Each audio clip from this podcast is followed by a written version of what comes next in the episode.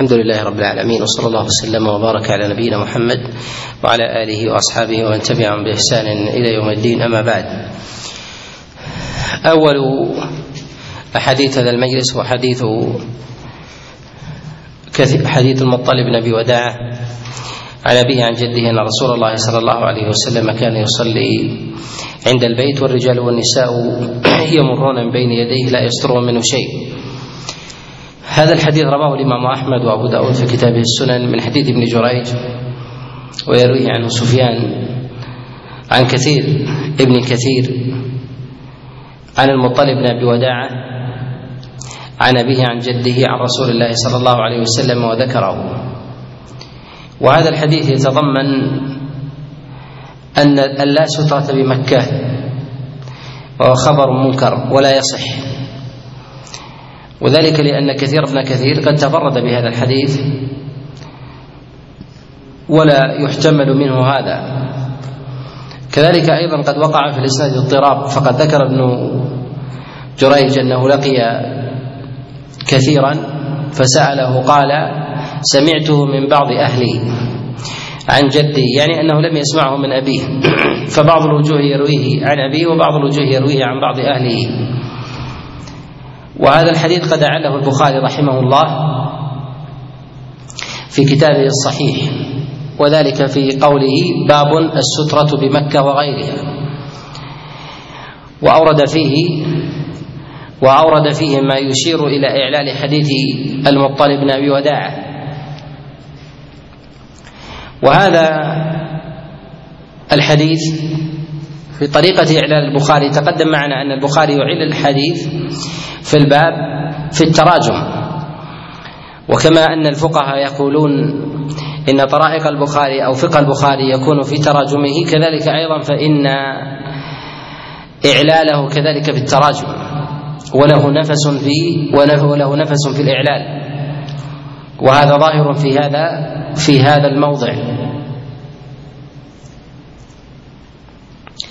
الحديث الثاني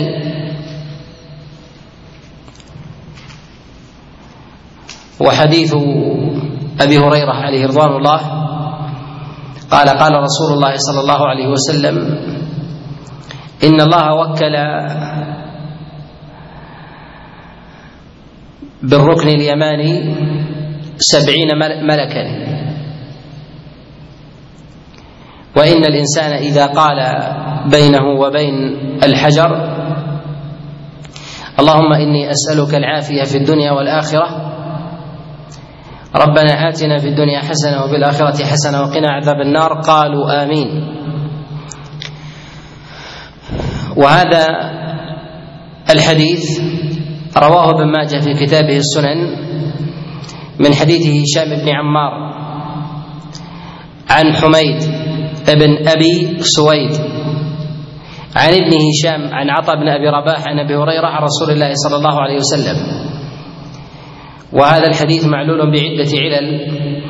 أول هذه العلل أن هذا الحديث من مفاريد هشام بن عمار عن حميد.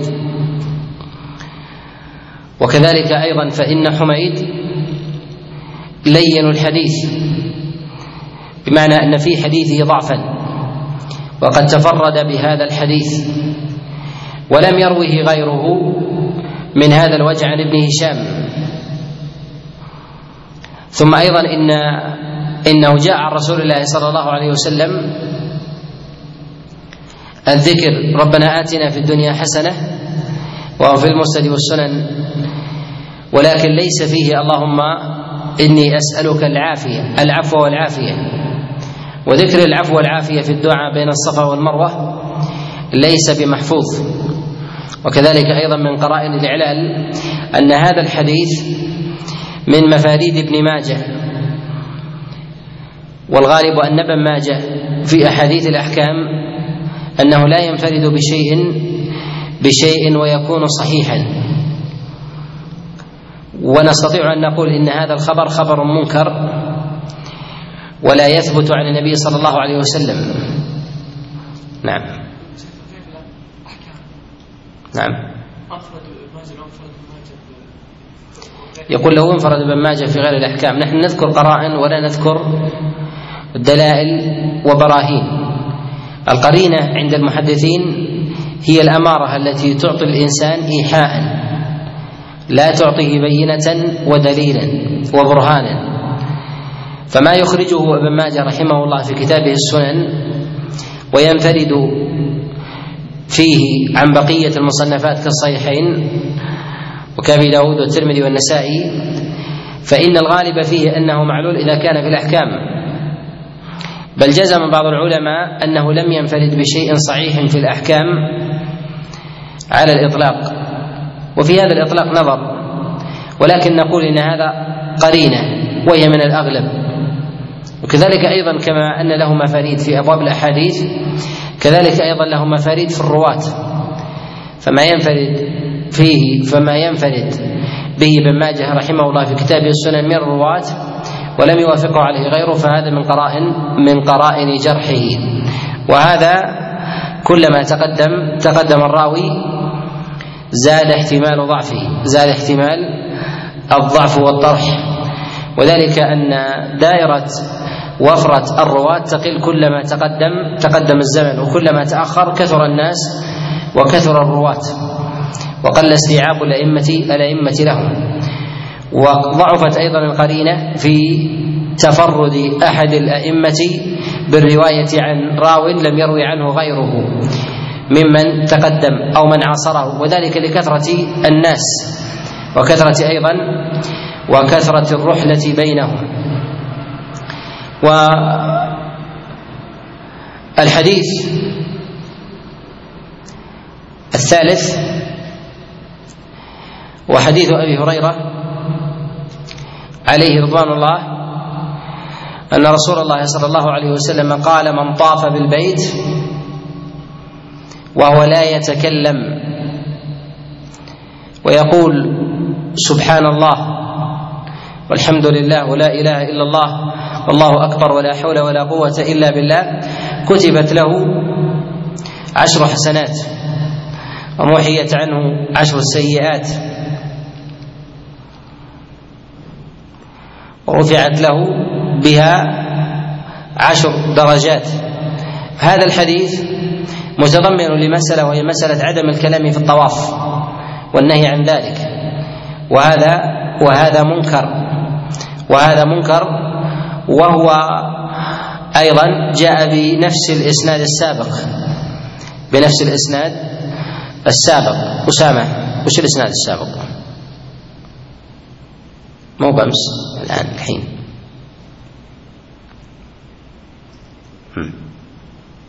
أشرف اسمك؟ ها؟ فراس ها؟ أحمد هشام بن عمار عن حميد بن أبي سويد عن عن ابن هشام عن لا عن عطاء ابن أبي رباح عن أبي هريرة. ها العلل طب الرواية. تخمين كأنك تعطي الإنسان وصفه؟ تجمع له من الصيدلية وتعطيه في كيس وول يصلح؟ طيب النقد تحتاج إلى معرفة العلة إلى معرفة الحال ثم معرفة العلة ثم موضع الدواء. الخبط حميد مدري سويد. هذا ما يمشي هنا. واضح؟ جاء بنفس هذا الحديث من حديث هشام بن عمار. من حديث هشام بن عمار. عن حميد بن أبي سويد عن ابن هشام عن عطاء بن أبي رباح عن أبي هريرة.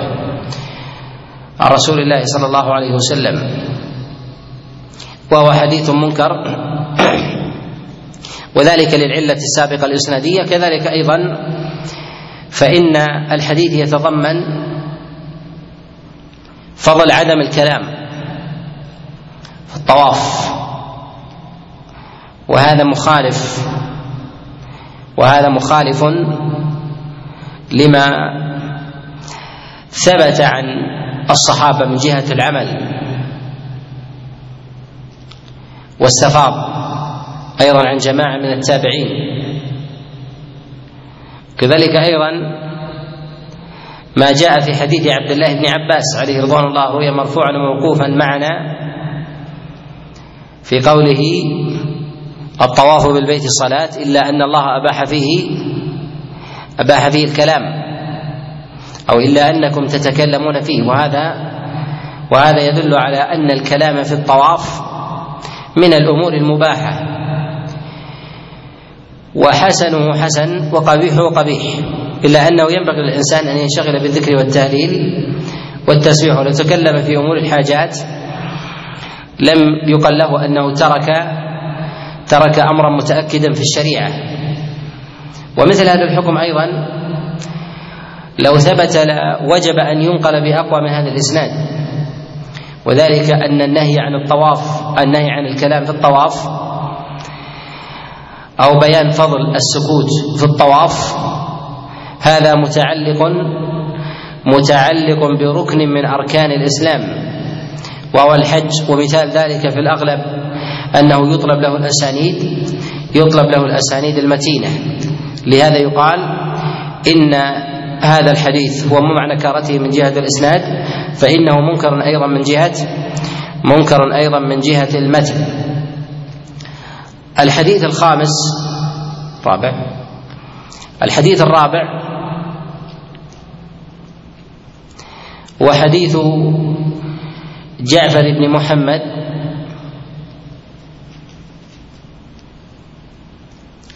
عن أبيه عن جابر بن عبد الله. أن رسول الله صلى الله عليه وسلم خطب في عرفة خطبتين. هذا الحديث رواه الشافعي وعنه البيهقي من حديث إبراهيم ابن محمد بن أبي يحيى عن جعفر بن محمد به. وهذا الحديث وهذا الحديث منكر.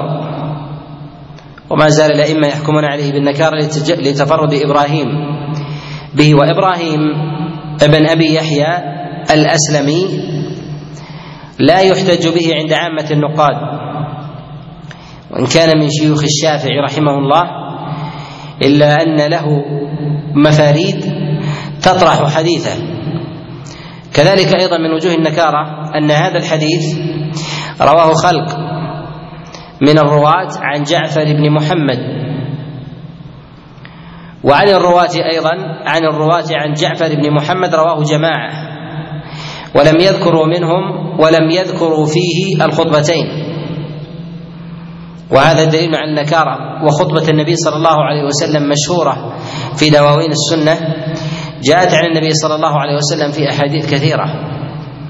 من حديث جابر وحديث عبد الله بن عباس وأنس وأبي هريرة وعبد الله بن عمر وغيرهم بأسانيد متعددة منها الصحيح ومنها الضعيف ولم يذكر واحد منهم أن خطبة النبي صلى الله عليه وسلم بعرفة كانت خطبتين. ومن قرائن الإعلال أيضا أن هذا الحديث حديث جابر أخرجه البخاري ومسلم. أخرجه البخاري مقطعا ومسلم تاما. في كتابه الصحيح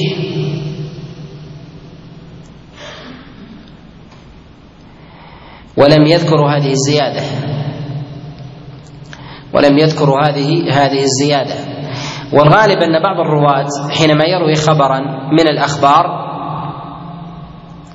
وهو قليل الفقه والدراية أنه ربما وقع في بعض الأقيسة كقياس خطبتي الجمعة على خطبة عرفة. خاصة أن خطبة النبي صلى الله عليه وسلم في عرفة كانت يوم الجمعة. وإن كان النبي صلى الله عليه وسلم لم يجمع الناس للجمعة وإنما صلاها ظهرا قصرا. صلاها ركعتين وجمع إليها وجمع إليها صلاة العصر. فربما تبادر إلى ذهن بعض الرواة شيء من القياس. أو ربما ظنوا أن النبي صلى الله عليه وسلم جمع ممن لا عناية له وهذا وهذا وهم وهم وغلط. وهذا وهم وغلط. الحديث الخامس الحديث الخامس حديث عائشة عليها رضوان الله أن رسول الله صلى الله عليه وسلم بعث أم سلمة في الضعفة بعد منتصف الليل فرمت قبل الفجر. هذا الحديث رواه الإمام أحمد وغيره من حديث الضحاك بن عثمان عن هشام بن عروة عن أبيه عن عائشة. وهذا الحديث منكر. وهذا الحديث حديث منكر. أنكره الإمام أحمد وابن القيم وعله البيهقي وغيرهم. وذلك لأن هذا الحديث يرويه حماد بن سلمة والدراوردي عن هشام بن عروة عن أبيه مرسلا وهو الصواب.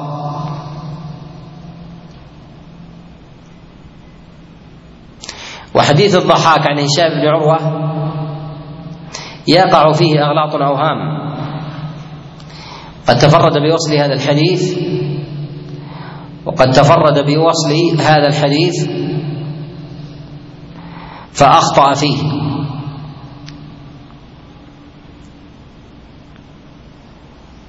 وحديث عائشة عليه رضوان الله متضمن أن أم سلمة رمت قبل الفجر وطافت كذلك. وهذا فيه نظر وإن كان الرمي محتمل إلا أن الطواف فيه نظر.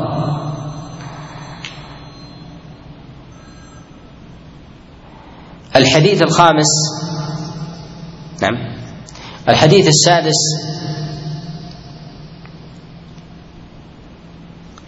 وحديث أم سلمة. عليها رضوان الله أن رسول الله صلى الله عليه وسلم قال إذا رميتم جمرة العقبة فقد حل لكم كل شيء إلا حرم عليكم إلا النساء. فإذا أمسيتم ولم تطوفوا بالبيت فإذا أمسيتم ولم تطوفوا بالبيت عدتم حرما كما كنتم حتى تطوفوا. هذا الحديث رواه الإمام أحمد وأهل السنن من حديث محمد بن إسحاق عن أبي عبيدة بن عبد الله بن زمعة عن أبيه وأمه عن أبيه وعن أمه عن أم سلمة عن رسول الله صلى الله عليه وسلم وهذا خبر منكر. ومفاد هذا الحديث أن الإنسان إذا أخر طوافه حتى أمسى فإنه رجع حراما وهذا الحديث لم يعمل به أحد من الفقهاء كما نص على ذلك غير واحد. وعلته إسنادية ومتنية أما الإسنادية فتفرد محمد بن إسحاق به كما نص على هذا غير واحد من الحفاظ. وأما المتنية فإن الإنسان يتحلل برمي جمرة العقبة فهذا قول معلوم ولكن أنه يرجع حراما إذا أمسى ولم يطف بالبيت فهذا لا يعرف عملا ولا يعرف رواية أيضا من وجه معتبر. ومعلوم أن من وجوه الإعلال في الأحاديث أن الحديث إذا روي ولم يعمل به أحد من الصحابة ولا من التابعين ولم تجري عليه الفتوى عندهم أن هذا من علامات الاعلال وقرائن الرد. ولو ظهر في الإسناد الصحة فإن الأحاديث ما رواها الصحابة والتابعون عن النبي صلى الله عليه وسلم إلا إلا لأجل العمل بها. ولهذا نقول إن هذا الحديث حديث حديث منكر من جهة الإسناد ومنكر من جهة المتن. ومحمد بن إسحاق وإن كان ثقة في أبواب المغازي والسير إلا أنه في أمور الأحكام فيما يتفرد به احاديثه مناكير ولو صرح بالسماع وربما روى محمد بن إسحاق شيئا في الفضائل. وربما روى محمد بن إسحاق شيئا في الفضائل. وصرح بالسماع واعتبر به. وربما وافق الثقات في بعض ما يروون من الأعمال المطلقة في أمور الأحكام فحسن الأئمة حديثه. وغالبا أن الراوي إذا انشغل بالرواية في باب من الأبواب أن انشغاله ذلك يصرفه عما انشغل عنه فيقل ضبطه له. كالذي ينشغل في التفسير فإنه تقل عنايته بالفقه وهكذا. تأكل عنايات المعتني بذلك مما مما أغفله. وذلك لضعف الإنسان. عن استيعاب سائر العلوم فإذا تم بباب ضعف في غيره. وهذا وهذا في الأغلب. ومثل هذا الحديث أيضا حتى لو تفرد به من هو أقوى من محمد بن إسحاق عادة لم يقبل ما لم يكن ذلك في طبقة متقدمة. ومثل هذا الحديث تفرد محمد بن إسحاق فيه به وقع منه وهو متأخر ومحمد بن إسحاق من أتباع التابعين. وأحاديثه مفاريده ما يحترز فيها الحفاظ. الحديث السابع وحديث عبد الله بن عباس. أن رسول الله صلى الله عليه وسلم دفعه مع الضعفة. قال ونحن أغيلمة من قريش.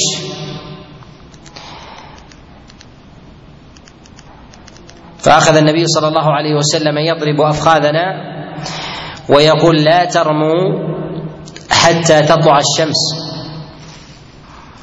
هذا الحديث رواه الإمام أحمد والترمذي وغيرهم من حديث سلمة بن كهيل. عن الحسن العرني عن عبد الله بن عباس. والحديث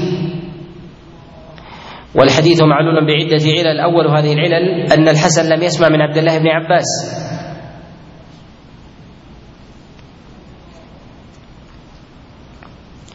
ثم أيضا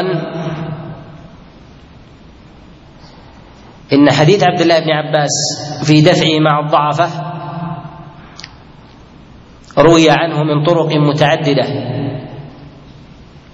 من الثقات من أصحاب عبد الله بن عباس لم يروي واحد منهم أن النبي صلى الله عليه وسلم نهى عبد الله بن عباس أو احدا من الضعفة مع كثرتهم.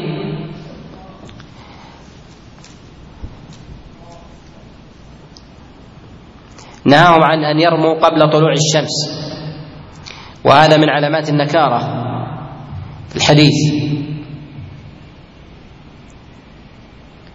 وقد جاء الحديث من طرق أخرى منها ما رواه الترمذي من حديث الحكم عن مقسم عن عبد الله بن عباس رواه بنحوه والحديث أيضا لا يصح. فالحكم عن مقسم مضطرب كما قال ذلك البخاري في التاريخ.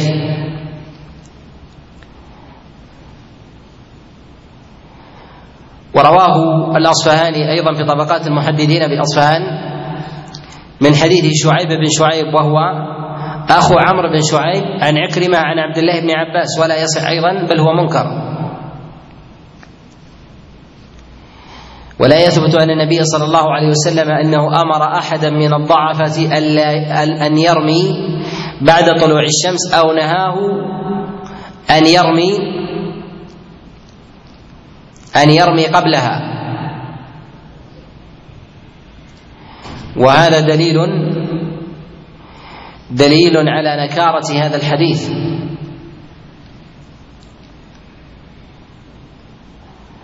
الحديث الثامن هو حديث أسامة بن شريك.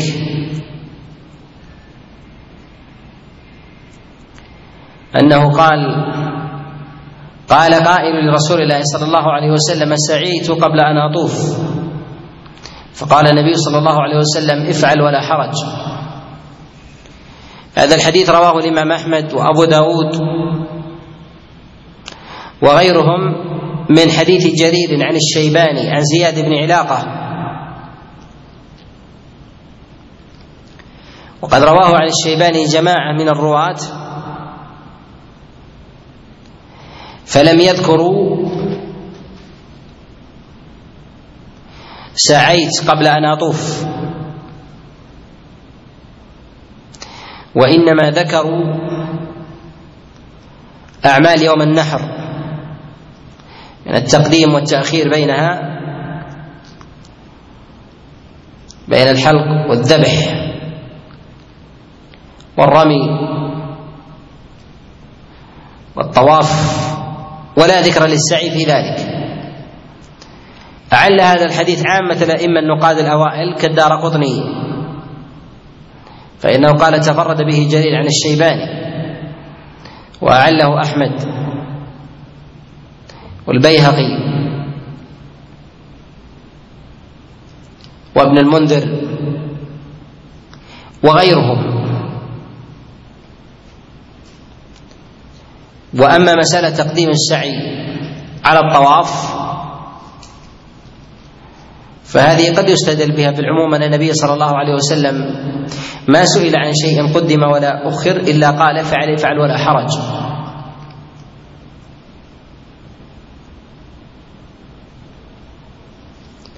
قد يقال إن في هذا الحديث دلالة على وجوب السعيين على وجوب السعيين للمتمتع. ذلك أنه حينما قال سعيت قبل أن أطوف جاء اللفظ عاما. وهذه من مسائل الخلاف. ولهذا أوردنا هذا الحديث في هذا الموضع وإن كان معناه في بعض الدلائل الفقهية يدخل فيه في قوله ما سئل النبي صلى الله عليه وسلم عن شيء قدم ولا أخر إلا قال افعل افعل ولا حرج.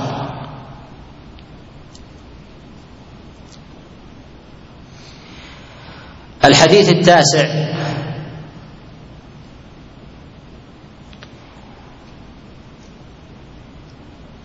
هو قوله عليه الصلاة والسلام كما جاء في حديث عمر بن أوس قال من حج البيت أو اعتمر فليكن آخر عهده بالبيت الطواف. هذا الحديث رواه الترمذي في كتابه السنن من حديث الحجاج بن أرطاد. عن عبد الملك بن المغيرة. عن عبد الرحمن بن البيلماني. عن الحارث بن أوس. عن عمرو بن أوس عن رسول الله صلى الله عليه وسلم. وهذا الحديث في متنه نكارة. مع علة إسناده. ما هي النكارة المتنية أو اعتمر. نعم. ذكر العمرة. نعم.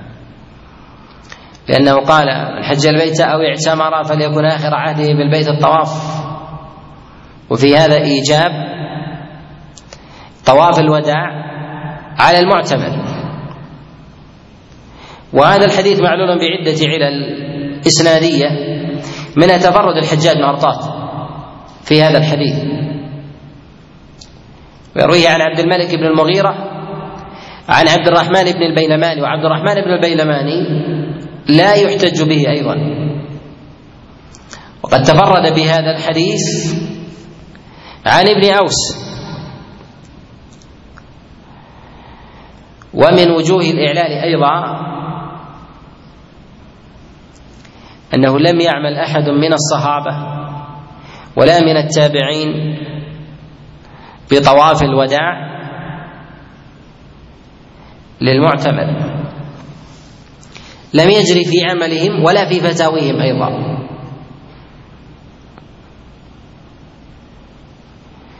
ومن وجوه النكارة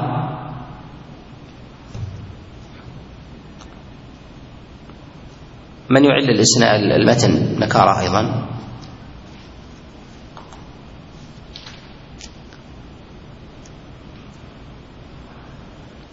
أيها أكثر وقوعا الحج ولا العمرة؟ العمرة. أيها أنسب ورودا للدليل الحج ولا العمرة؟ العمرة. لكثرة الورود لأنها في العام على مدار الساعة.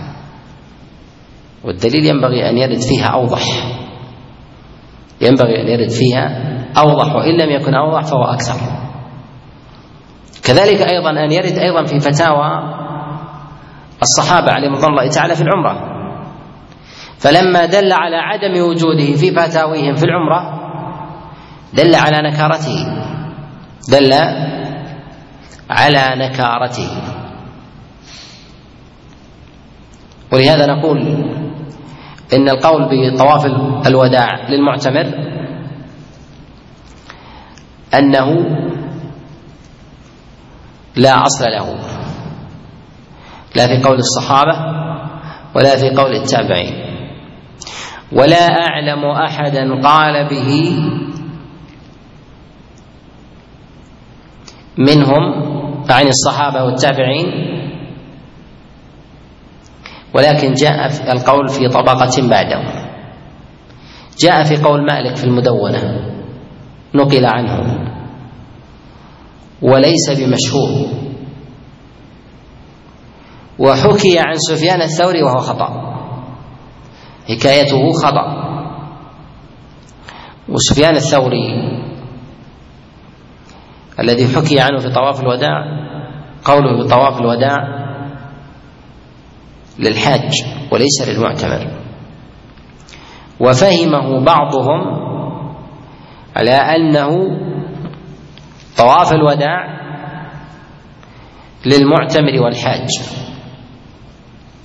وفي هذا العزو نظر. ومن رجع إلى كلام الأئمة من تكلم الخلاف العالي وجد أنهم يعزون هذا القول له في الطواف في طواف الوداع للحج لا يحكونه في غيره. نكتفي بهذا القدر فيما بان من مسائل وظهر من حجج في غالب كلام العلماء وثمة جملة من الأحاديث. أيضا مما تكلم عليه الأئمة في بالإعلال في هذا الباب مما يطول الكلام عليه ولكن هذا هو أظهر المسائل التي يحتاج إليها في المناسك في أركان الحج ومجمل واجباته وكذلك شروطه. أسأل الله سبحانه وتعالى أن يوفقني وإياكم لمرضاته وصلى الله وسلم وبارك على نبينا محمد. وين محمد يا أحمد؟